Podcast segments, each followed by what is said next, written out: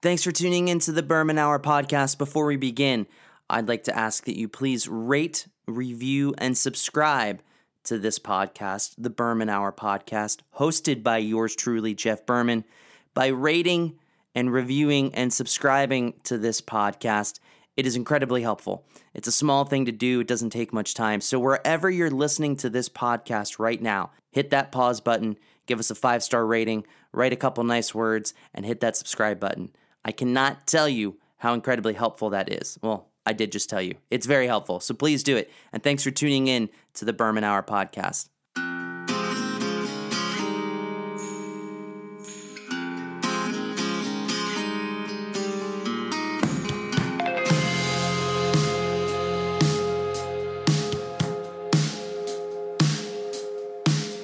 Hello and welcome to the Berman Hour podcast. I am your host, Jeff Berman. I have a great episode for you this week. I had the opportunity, the privilege, really, to interview one of my favorite songwriters, Mr. Brian Moss, otherwise known as Hanalei. You might remember Brian from his band Ghost, which was a Chicago area band in the early 2000s, or of course Great Apes, which were a great punk band from the San Francisco Bay Area, or even in the late 90s when I actually met Brian in 1999, he was playing in a band called The Wonder Years, not to be confused with the pop punk band called The Wonder Years of today. For whatever it's worth, Brian had that name first, just so you know.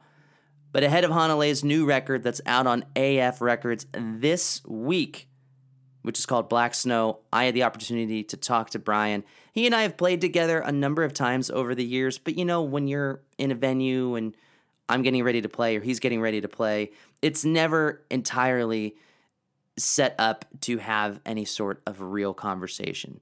And now that we're living in a pandemic and shows aren't happening at all, even the semblance of any conversations like that are clearly not happening. So it was really nice to sit down, although we were on other sides of the continent here. It was great to sit down with Brian Moss and talk about him ahead of his new record, Black Snow. One of the perks of having this podcast, truth be told, is that when people reach out or I reach out to artists or managers or labels, they say, Here's the new record. You can hear it before it comes out. And that was the case with Decent Criminal last week, and that was the case with Brian Moss's new Hanalei record, Black Snow, which is a fantastic record. I can't wait for everybody to hear it. There's been a few singles that have been released already. Great songs. I know Screen Echoes was one of them, and Bristlecone Queen. Uh, but I, the, my favorite songs that we talk about in this interview have not yet been released. So if you like what you've heard in the singles, uh, and, and hopefully you do, I know that you're going to love the rest of the record even more, just as I did. So, without much further ado, let's get into it. My interview with Brian Moss. As a side note, I feel like there's just as many kind of awkward emo posing with a lip ring photos of Brian Moss on the internet as there are of me. So, that's just another thing that we have in common. Anyway, my conversation with Brian Moss, aka Hanalei, and be sure to pick up his new record on AF Records, which comes out this week called Black Snow. Until then, enjoy the interview with Brian Moss, aka Hanalei.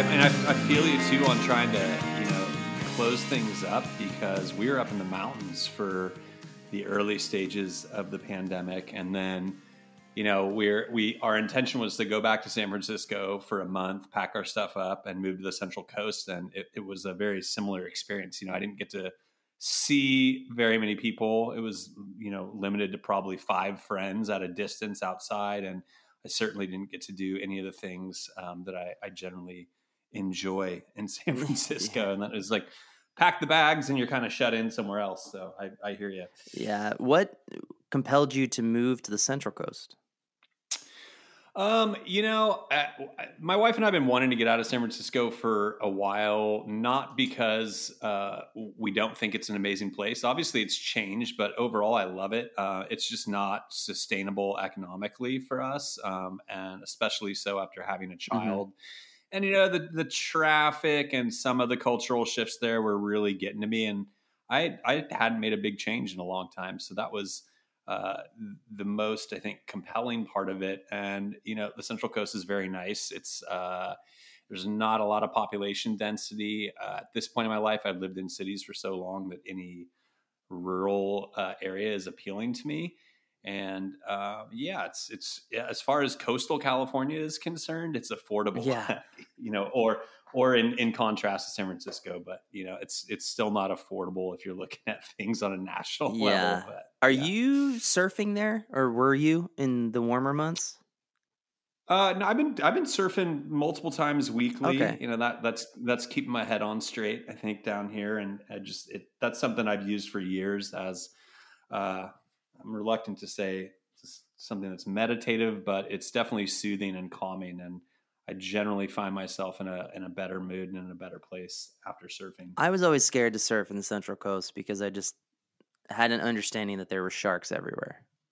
it's it's I, it's super sharky. Within a month of being here, uh, a, a friend I met through work and I were out surfing, and a guy yelled us out of the water and was just claiming that uh, a white cruise right behind us, like fully. He's claiming he saw the dorsal. I I don't know. When someone says that, I don't question it. Yeah. so I got out of the water really quick, but fuck- just get the fuck out. yeah. I guess it makes sense to start. You know, you have a new Hanalei record coming out. It's coming out in March, correct? Next month. Yes, I, th- I think you know we're we're premiering singles now, um, and you know through February, I think into early March, and then I believe pre-orders go up kind of early mid March, and hopefully the vinyl will be available shortly thereafter. Yeah. How did you land with AF? Because it's not the most. It makes sense to me, and because of that, I like it.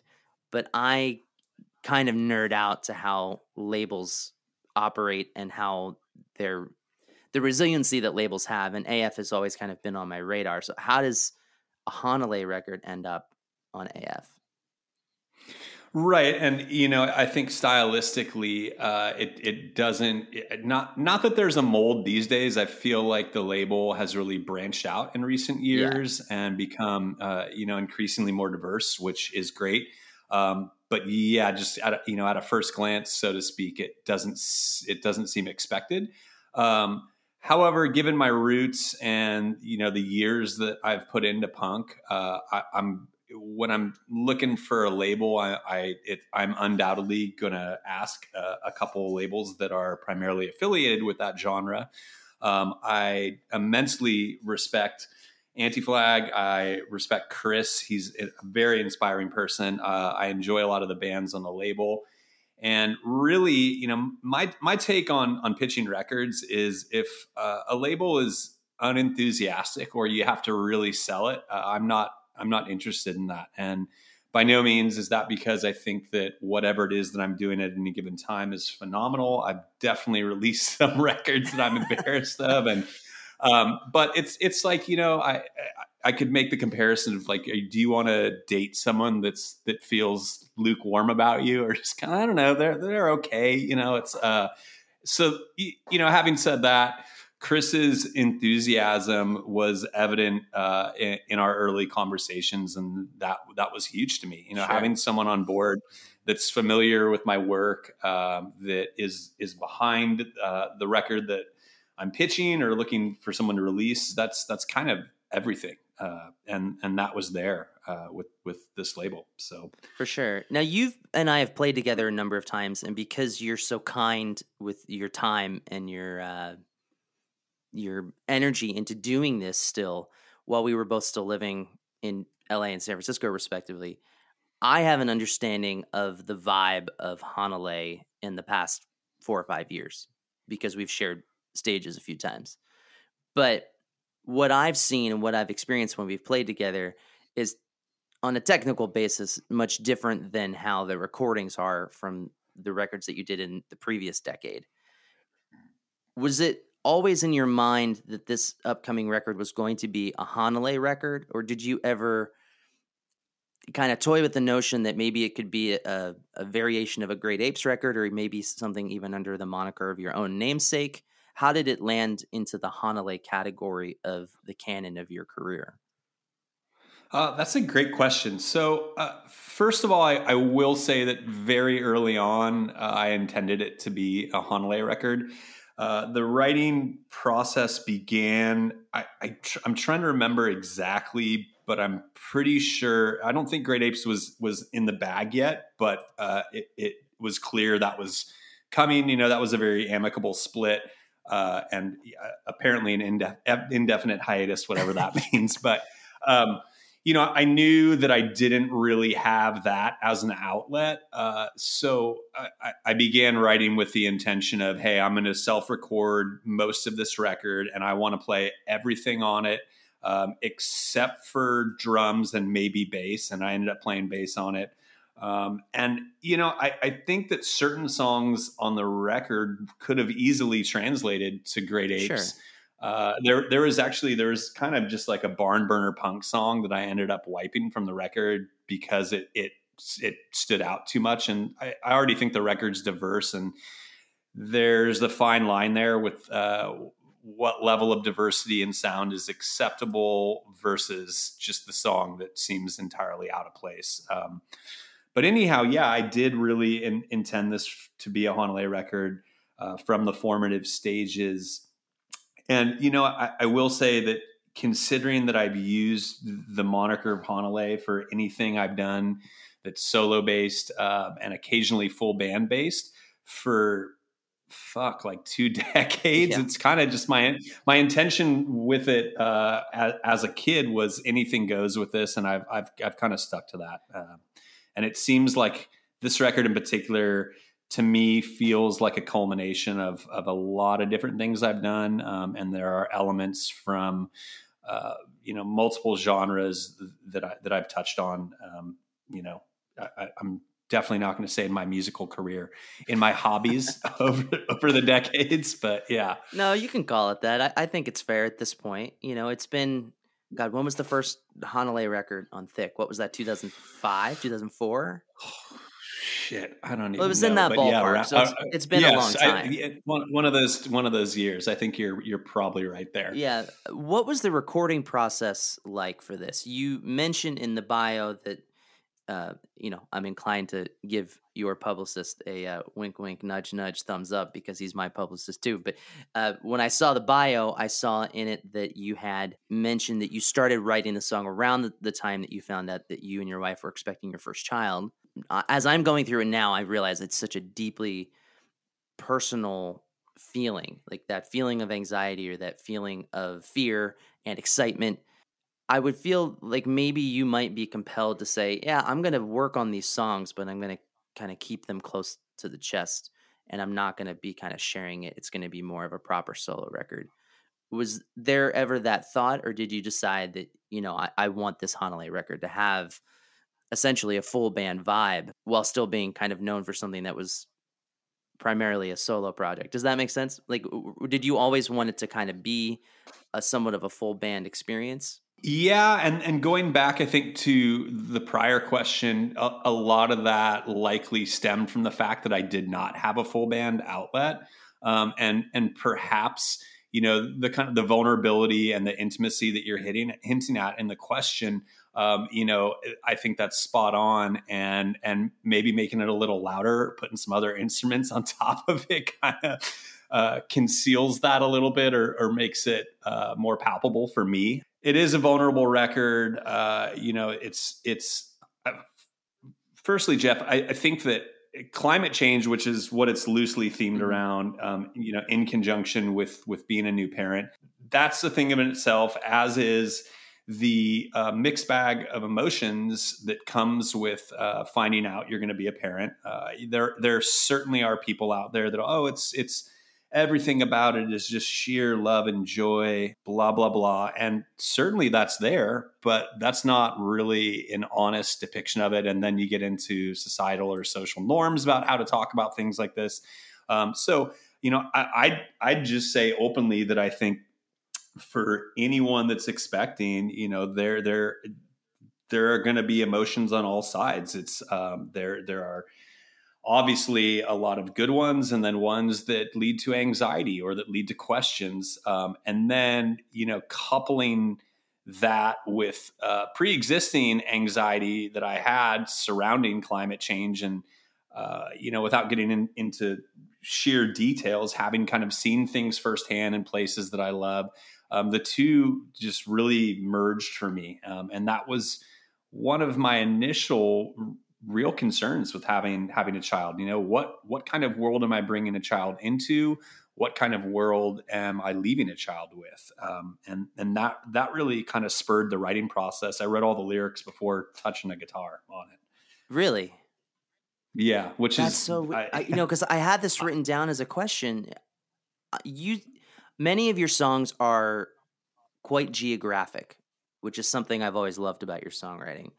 But they're also very poetic, and I was curious because they're so poetic, if they came first and then you put the music to them. So it's interesting to find out that that's what you do.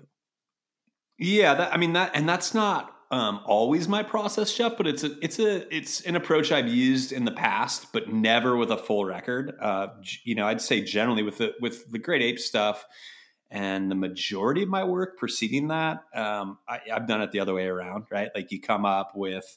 Uh, kind of a hook or some chords you like and then build a song out and then work work the lyrics around a melody that's in your head or whatnot um, but with this i really wanted to emphasize the writing and act, actually you know putting a pen to paper or fingers to the keys that was um, a lot of the catharsis for me and, and my, my way of kind of coping with with the, the stress the anxiety the the occasional bouts of depression that that came with this Sure. And something on first pass through the record, I noticed that there's not decipherable, easily decipherable choruses.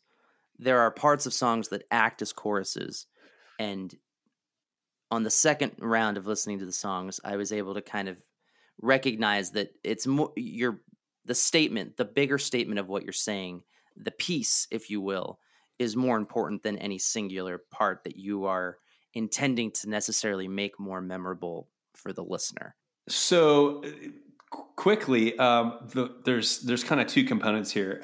Number one, I am uh, horrible at writing choruses. I think for the most part, um, I don't I don't have that that pop gift. I think that I've you know written some catchy parts here and there, but you know I've I've encountered so many friends and so many people just in music that just seem to have have uh, ease when it comes to that. Um, so sometimes for me, you know, I, I'll walk out of finishing a song and be like, you know, fuck, that verse is should be the chorus, or like, why couldn't I get the right hook in? Um, so there, there's that, and then you know, as as you're saying too, it's it, it's really about the lyrics and the message here for me. Um, and you know the music is kind of the vehicle that that carries that with this record. Uh, so you know, like yes, you'll have your your B part, um, but the lyrics won't repeat, right? They'll they'll differ if you want if we want to say chorus, chorus to chorus, the lyrics could be completely Sure. different. So yeah, absolutely. After you became a father, did that change the tone of what you were writing about as you were kind of compiling songs for this record? I, I wrote it all before. Oh, I think I saved the last song, which is the it, that's kind of the I have to thematically. Yes, I have to ask you about that later, but but continue. Yeah, I Sure. Yeah, that you know that that one's about kind of a an imagined conversation between a father and a son, um, and the son really you know pulling the father up out of uh, you know the, the ditches of despair and you know kind of wallowing in, in in this like pessimism and oh the world is fucked kind of mentality. But that was the only song I wrote lyrically after my son's birth. Um, I, I think mentally where I'm at now, yeah, my outlook is is is different. Um, but yeah, it was all written basically before he was born.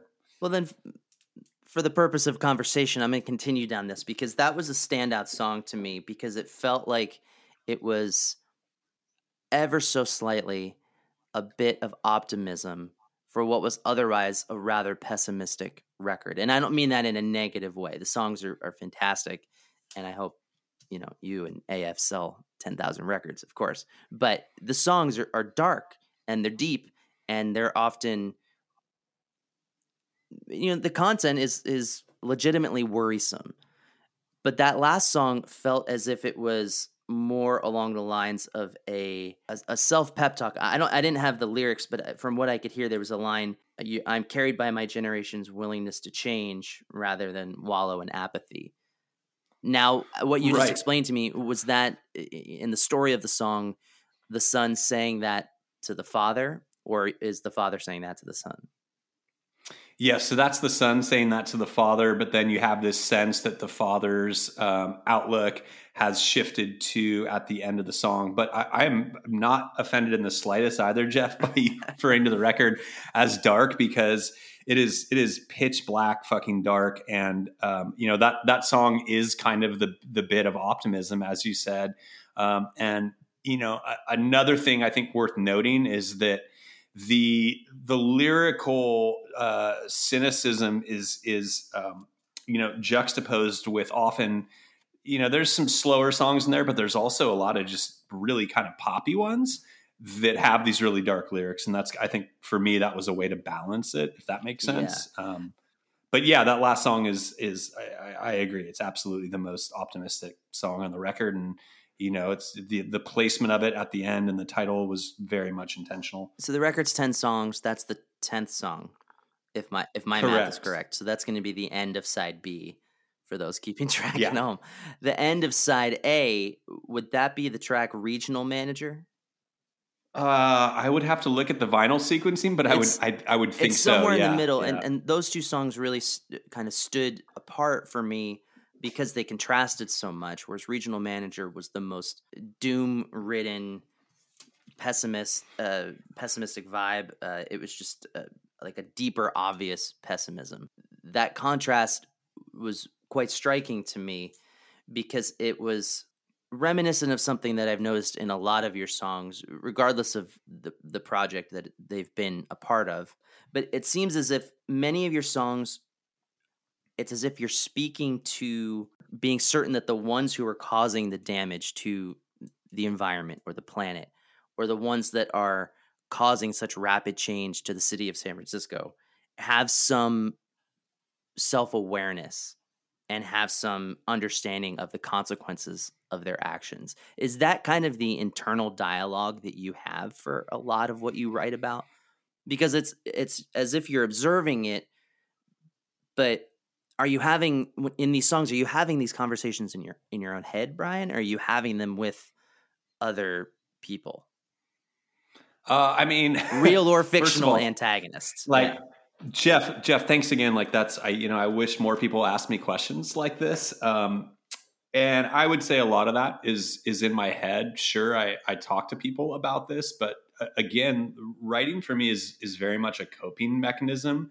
Put that pen to paper or punch a wall or get loaded or uh, you know not don't be the best friend don't be the best husband don't be the best father. Um, for me i need this. And you know the irony here is yes there there is a ton of anger in it. Um, and 100% i want these people to be held accountable you know and referencing back as you did to uh, playland by the you know or playland at the beach I was furious at that time in my life, and I, I like I, I was so bitter and negative all the time, and I, I, you know, my my take on San Francisco shifted later, but that was my way of dealing with it.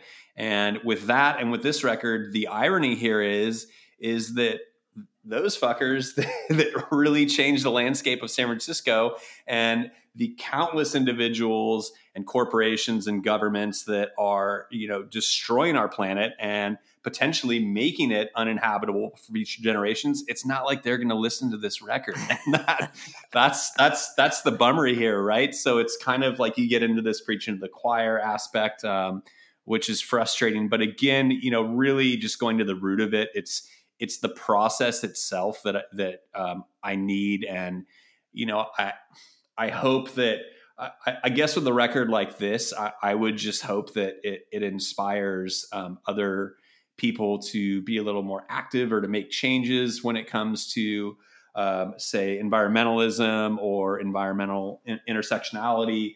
Uh, you know, I'm I'm teaching a lot of this too, Jeff, and yeah. Literally just this morning, I, I woke up to an email from a student uh, in in one of my AP classes that expressed to me that they had had a like episodic depression for the entire weekend on account of um, having some discussions about environmental issues. We were looking at uh, Greta Thunberg's speech, and you know this the student was absolutely demolished by it. And that i think is something that we need to be aware of. Like the anxiety of what is what's going to be left in 30 years and 40 years while you know you and i will be uh, very old at that point if, if we're still breathing. Um, but you know this is they're they're dealing with what we're leaving behind and what what prior generations have left behind and I, I think that a lot of people don't really comprehend the level of anxiety that uh, the, the youth is dealing with on, on account of all this, and it's it's it's fucking horrifying, you know? Yeah. Real quick here, I'd like to interrupt this interview with Brian Moss, aka Hanalei, to let you know that this week's episode of the Berman Hour podcast is sponsored by NooWave and Flow State Coffee. Go to noowave.co slash Berman. That's N O O W A V E dot C O slash B E R M A N. Noowave.co slash Berman gets you 10% off when you place an order for your coffee. And I'll tell you why you need to do this. First of all, it's the best damn coffee on the marketplace. It's coffee that's blended with raw cacao and an amino acid called L-theanine that naturally reduces your stress and anxiety. This coffee was specifically designed to set your brain into what they call a flow state. It's not an altered state. You're not going to get high from this. You're not going to get a rush or a buzz. No. It sets your brain into an optimum performance mode so you can get done what you need to get done. You can stay focused, but most importantly, you don't have the negative side effects that often come with drinking caffeine or drinking too much coffee. No shakes, no jitters, no increased blood pressure, and most importantly, at least for me, no anxiety. So go to noowave.co slash Berman, get 10% off your order of NooWave's Flow State Coffee. And every time you do that, they kick us over some bucks, some coinage, right? Some cheddar to help pay for the production costs of this here Berman Hour podcast. Every little bit helps. You guys have been awesome in supporting them. They're a brand new company. They have top notch customer service. I actually ordered some coffee incognito from them last week just to see what the process was like. And let me just say, I wish every time I had to order something online, which seems like every freaking day at this point in the pandemic, I wish that all companies had such stellar customer service as NooWave has. So get your NooWave Flow State Coffee, N O O W A V E dot C O slash B E R M A N right now. Save money, get some money kicked back to the Berman Hour podcast. Now, let's get back to our interview with Brian Moss, aka Hanalei the fight that that you're having, and I'll throw myself into the same figurative boat as you, where we get at times consumed by the fear and anxiety and the, the reality of this climate crisis and coming to terms with our understanding as humans, why we're here, how we got here, all of that.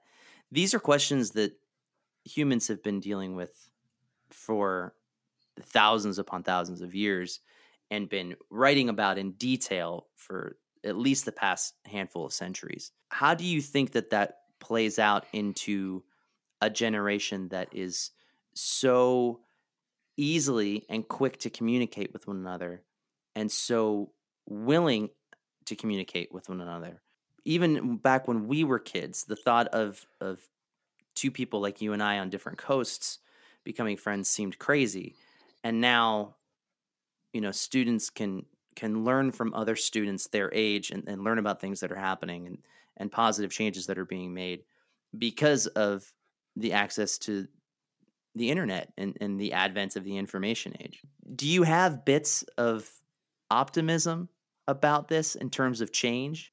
Or are you just kind of reality driven all the way through? Where does it fall for you? Not in terms of you as a songwriter, per se in terms of this Hanalei record, but just as as a as a human. Right. And, uh, you know, I, I, I, think I'm constantly grappling with my pessimism and negativity. I'm, I'm very aware of the fact that uh, I can tend to lean there at times. And often that's mood dependent or what I'm going through with my life. Um, and I'm increasingly trying to be a more positive person.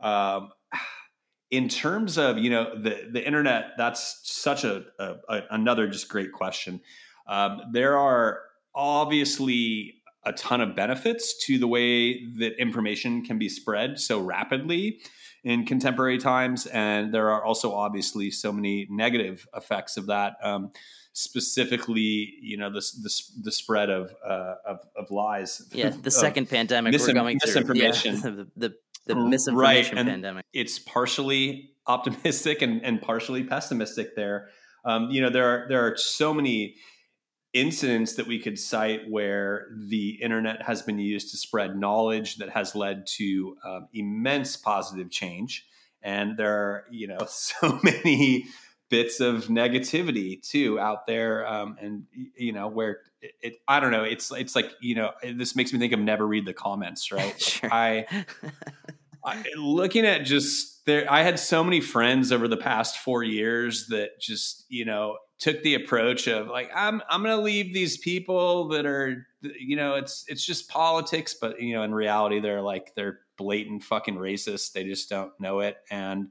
uh, you know they leave them on. I'm going to have a healthy debate with them, and then you just you read the comments and you see just like the lack of logic, or you know people calling individuals that uh, I would say are actually free thinking, calling them sheep when everything that they are putting out there in you know into the ether of the internet uh, is basically like regurgitated spoon-fed bullshit. Right. Uh, that's super frustrating. Um, you know, we I, we could talk for hours about this, um, but just you know, kind of on, on the base level, uh, if if knowledge is power, right? And if if knowledge and awareness, if that's spread with fact and empathy and care in mind, it's it's immensely powerful. But I, I do really feel like you know if we're just going to look at social media, there there again needs to be accountability and regulation.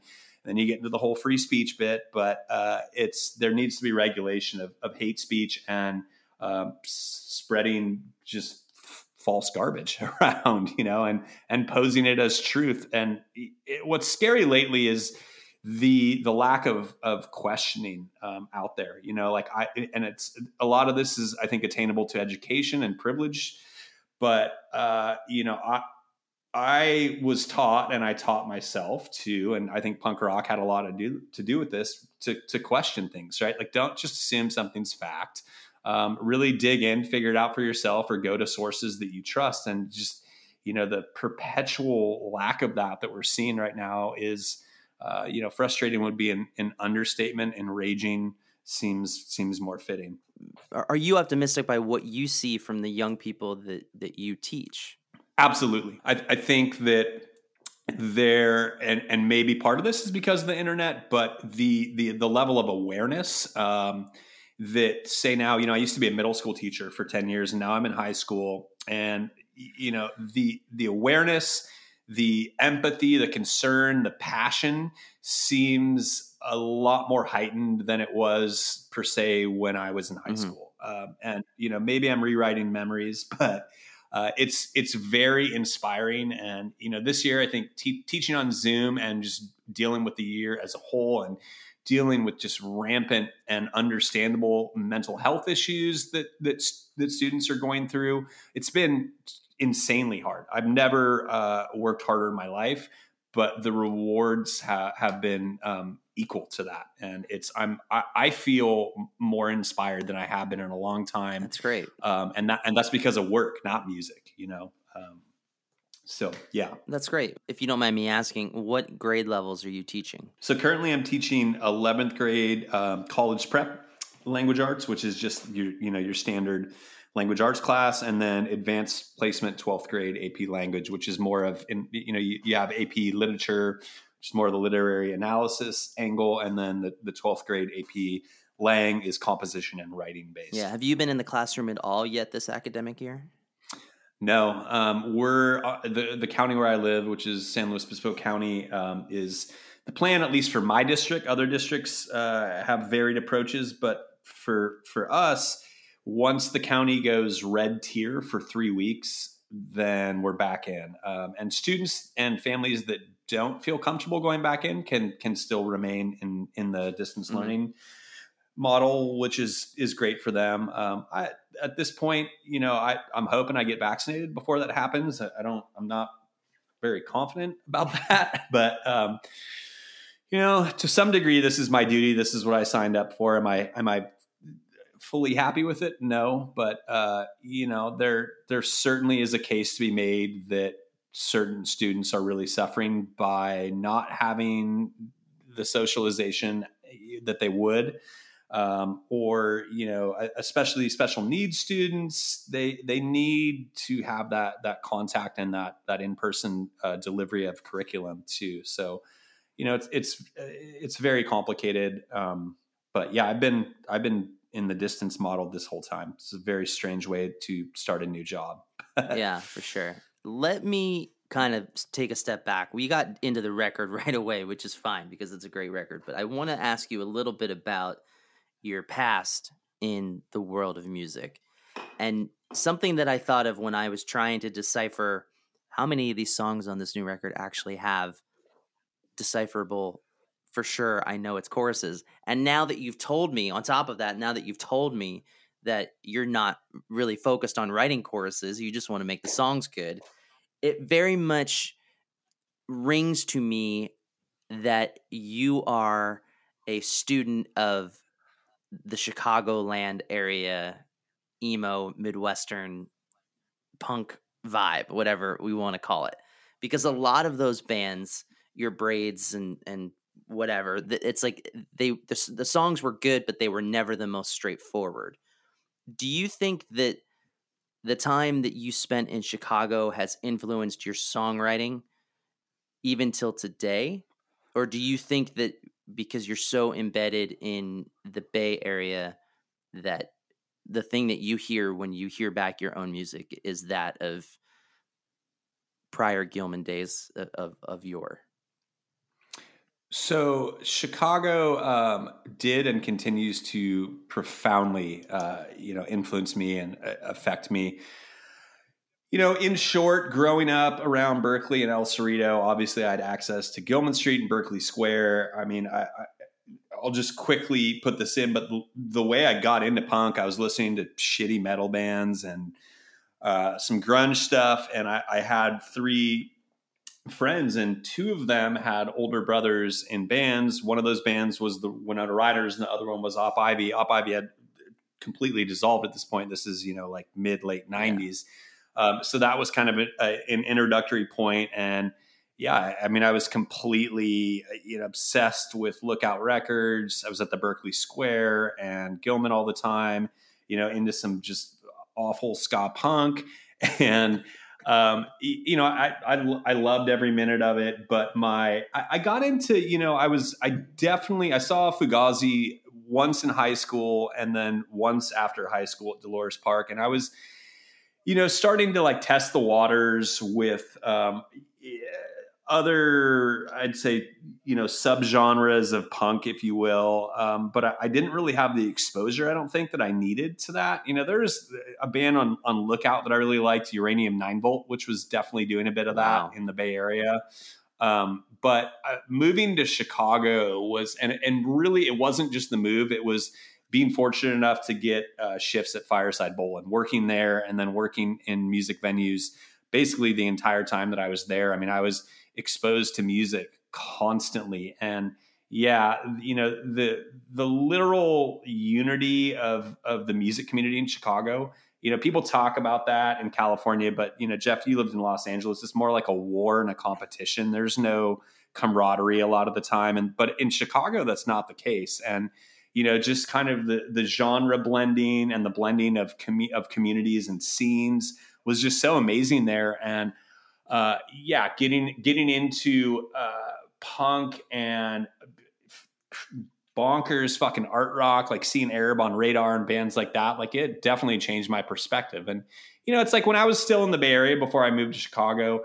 I yeah, a year or two, three years before, I was listening to a lot of like old school emo and post punk stuff. But I, I think moving to Chicago and really being around music constantly and around different people and people that were sharing resources, sharing bands like that. That was life changing. Yeah. And um, you know, when I when I did Great Apes too, it was kind of like I had done post hardcore stuff for a long time, you know, with the Ghost and Ole Hole, and I was like, I just, I, you know, I had a hair at my ass about going back to the roots.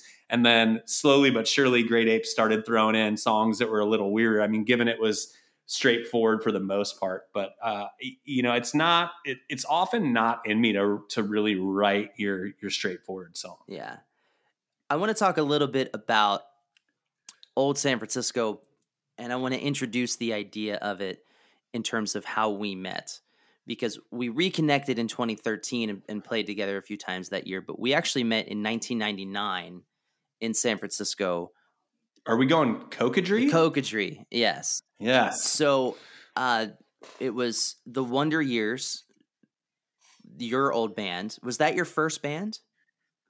Uh, now I was in some high school shit that I I, I I'm, I'm gonna just uh, hesitate to mention. fair enough. Fair enough. So, for all intents and purposes, the Wonder yes. Years were were the first. Yes, and my uh, high school band. Do you do you allow do you allow comments on your podcast, Jeff? Because someone's gonna out me, guaranteed. If you, well, do, I, I hope they do. Yeah, throw throw the comment. we're, we're, not. Afraid. I do too. Um, my my band, my high school band, the Statics and uh, Useless ID also played, which was kind of from Israel. Yeah, an Israeli band was there, and and I've still maintained a relationship with Yotam all these years, and I believe it was the Criminals that were the the headliner, um, and that was nice because I was you know such a fan of of of Jesse Blatz and and everything that he had done, and I remember I was 17 at the time. Do you remember how old you were at that point?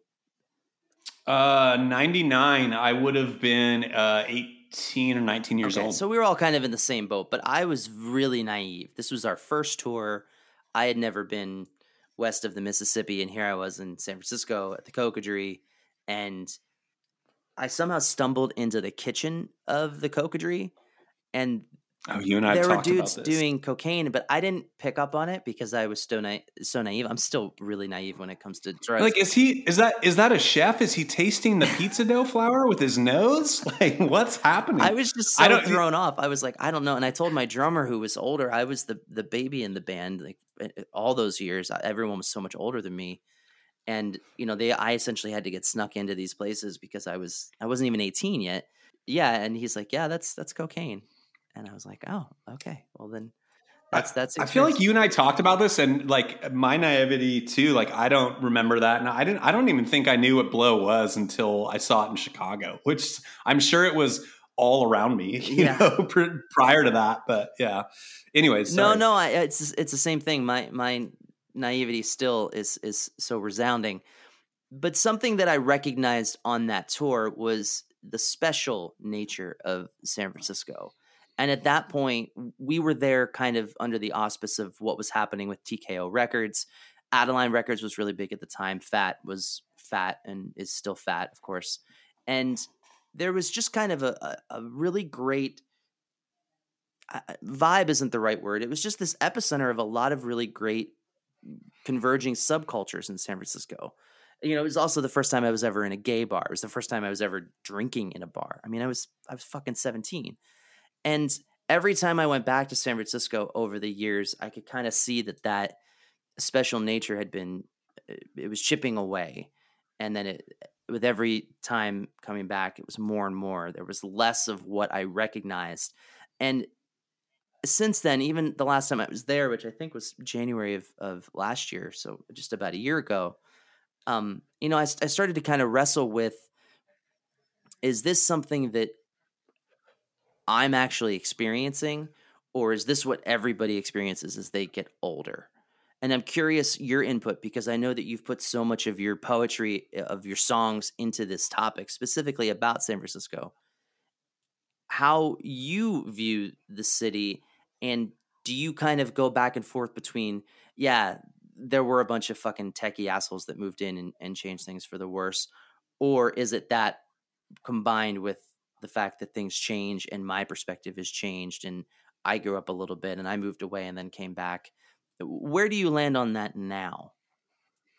I'm I'm glad that you're you're stewing on this internally as well. Um, where where I land on this now, and even at the time, if you look at like Playland by the Beach, um, it's it's certainly a combination.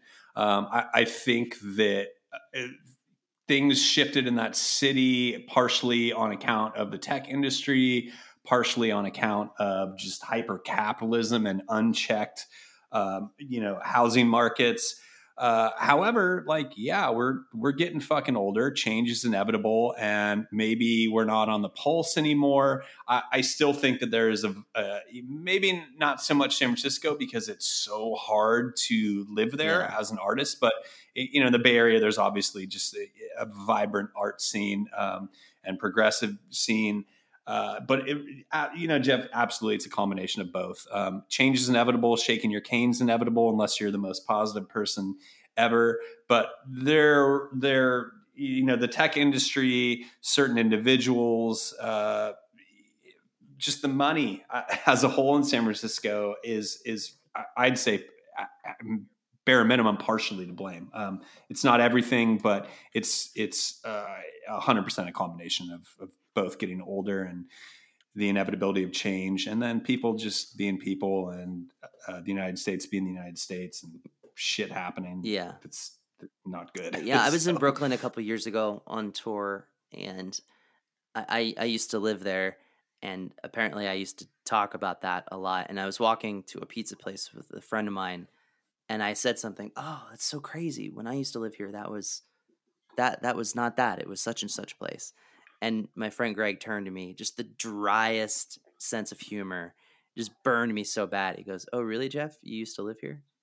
And I just had that moment yeah. of like, Oh, I'm turning into that. I'm turning into that guy. And I didn't want to be that guy.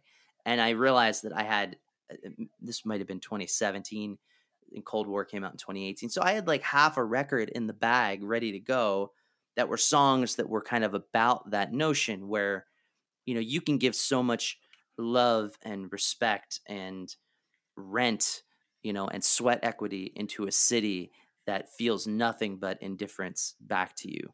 You know, like we can humanize a place, whether it be LA or, or New York City or San Francisco or Chicago, and it doesn't fucking matter. You know, like we're just a spoke on the wheel. The wheel's going to keep turning. And I use that as a pivot point to write what I felt was a number of, if I may say so myself, excellent songs as have you. But now that I'm approaching 40, I feel like I have a better, I don't know, better makes it sound that that's a lie because I'm, I'm still pessimistic and crotchety as fuck. But I have a more balanced approach to that. And I'm curious if what you're focused on with your songwriting beyond this record, are you still kind of holding on to that that bitterness and that anger, or was this record and particularly with the last song, "This Is Not the End," bringing it full circle? Is this kind of a a, d- a development for you to kind of branch into a, a different form of of how you choose to write about songs as a father? You're not living in these big cities anymore what do you think? I, w- I would love to sit here and say that yes, that record was a turning point, and that I'm I'm moving in a, in a new direction. But um, as I said earlier, you know, I'm, I think I'm I'm struggling with my own tendency towards pessimism and anger and being jaded constantly, and uh, you know, especially as a father, I'm I'm really trying to work on that and the way that I present myself. And I, and and honestly, Jeff, too, like I have so much love and I see so much beauty in the world. Um, and it's it, it's I I wouldn't say it's overwhelmed by the negativity and the hate and the suffering that I see, but I I tend to think that that or, or that is just what inspires me to write more is is the problematic stuff out there. And I get I get that it can be kind of uh, oppressive at times to just throw a record out that's just so bleak and dark. Um, but that's that's really what kind of gets me moving as as a creator. Um, and then you know to, to make light of this too it's so difficult lyrically to to write a, a really good, happy, positive song. it's um, I don't. I just thought of this, but I it just popped in my mind. But you know, the arrivals, simple pleasures in America is a great one. Um, it's just it's it's not. Uh, I'm certainly not gifted when it comes to um, writing upbeat and, and positive content. Yeah, that's that's that's pretty good. Well, let's just end with this. and I hope this doesn't come across as kind of a, a standard question, but because the record is is so poetic and so beautiful, but has you know such that that streak of, of, of darkness to it. I'm curious how you feel the perspective of the record plays out since COVID, because much of it, if not all of it, like you said, was written before that, and now we're living in a different world. Do you think that what's happened culturally, psychologically, to a lot of us during this pandemic is accurately represented in these songs then they kind of take on a, new meaning. I, I, really i struggled with this. The the second song on the record is called antibody and i, I wrote it easily a year before um, you know cases of this virus started sprouting up in in china. Um, and the song is about a, a virus kind of wiping out the virus of humanity or cleansing the earth and its its earth's defense mechanism it's it's somewhat of a cliche idea um, and I, have I've felt really guilty about that song. Um, not to the point where I was going to wipe it by the off the record, but there was you know there were conversations about hey you know do we want to single this? And my response to that was was absolutely not. Um, you know I, I think that the the collective suffering and obviously that greatly varies person to person based right. on circumstances uh, but that that people have endured globally and nationally. Uh, I would really love to think that when this simmers down and with the political shift that's transpiring, not that it was the ideal one for me, but it's certainly an improvement. Um, I I would love to think that we are all moving in the right direction. That people are going to be um, so much more appreciative of things that they took for granted before this um, and and that you know at, at, the risk of sounding completely corny that love will prevail here and that um, you know we have a long way to go but that motive just to be kind to be empathetic to appreciate what we have um, to listen to other people that that is going to push us forward. Um, you know that's what i'm hoping for. We'll, we'll see how this plays out. And there you have it, my interview with Brian Moss, otherwise known as Hanalei, and Hanalei again. Be sure to note that Hanalei has a new record out this week called Black Snow. It comes out on AF Records, and I highly encourage you to get a copy. Throw that thing on your turntable. I had a blast talking with Brian. I miss seeing him perform. I just I've always loved the way that he has crafted stories into his songs, and this record, Black Summer, exemplifies that to a T. So thanks again to Brian. Thanks again, of course, to everybody on his team. Thanks again to NooWave, Flow State Coffee. Go to noowave.co slash Berman, N O O W A V E dot C O slash B E R M A N. And get yourself some coffee that's good for your brain. It helps out a new company with NooWave, and it helps out this podcast, the Berman Hour Podcast. And of course, please rate, review, and subscribe wherever you're listening to the Berman Hour Podcast. If you rate, review, and subscribe to this podcast. It is tremendously helpful. So until next week, thanks so much. Let's get.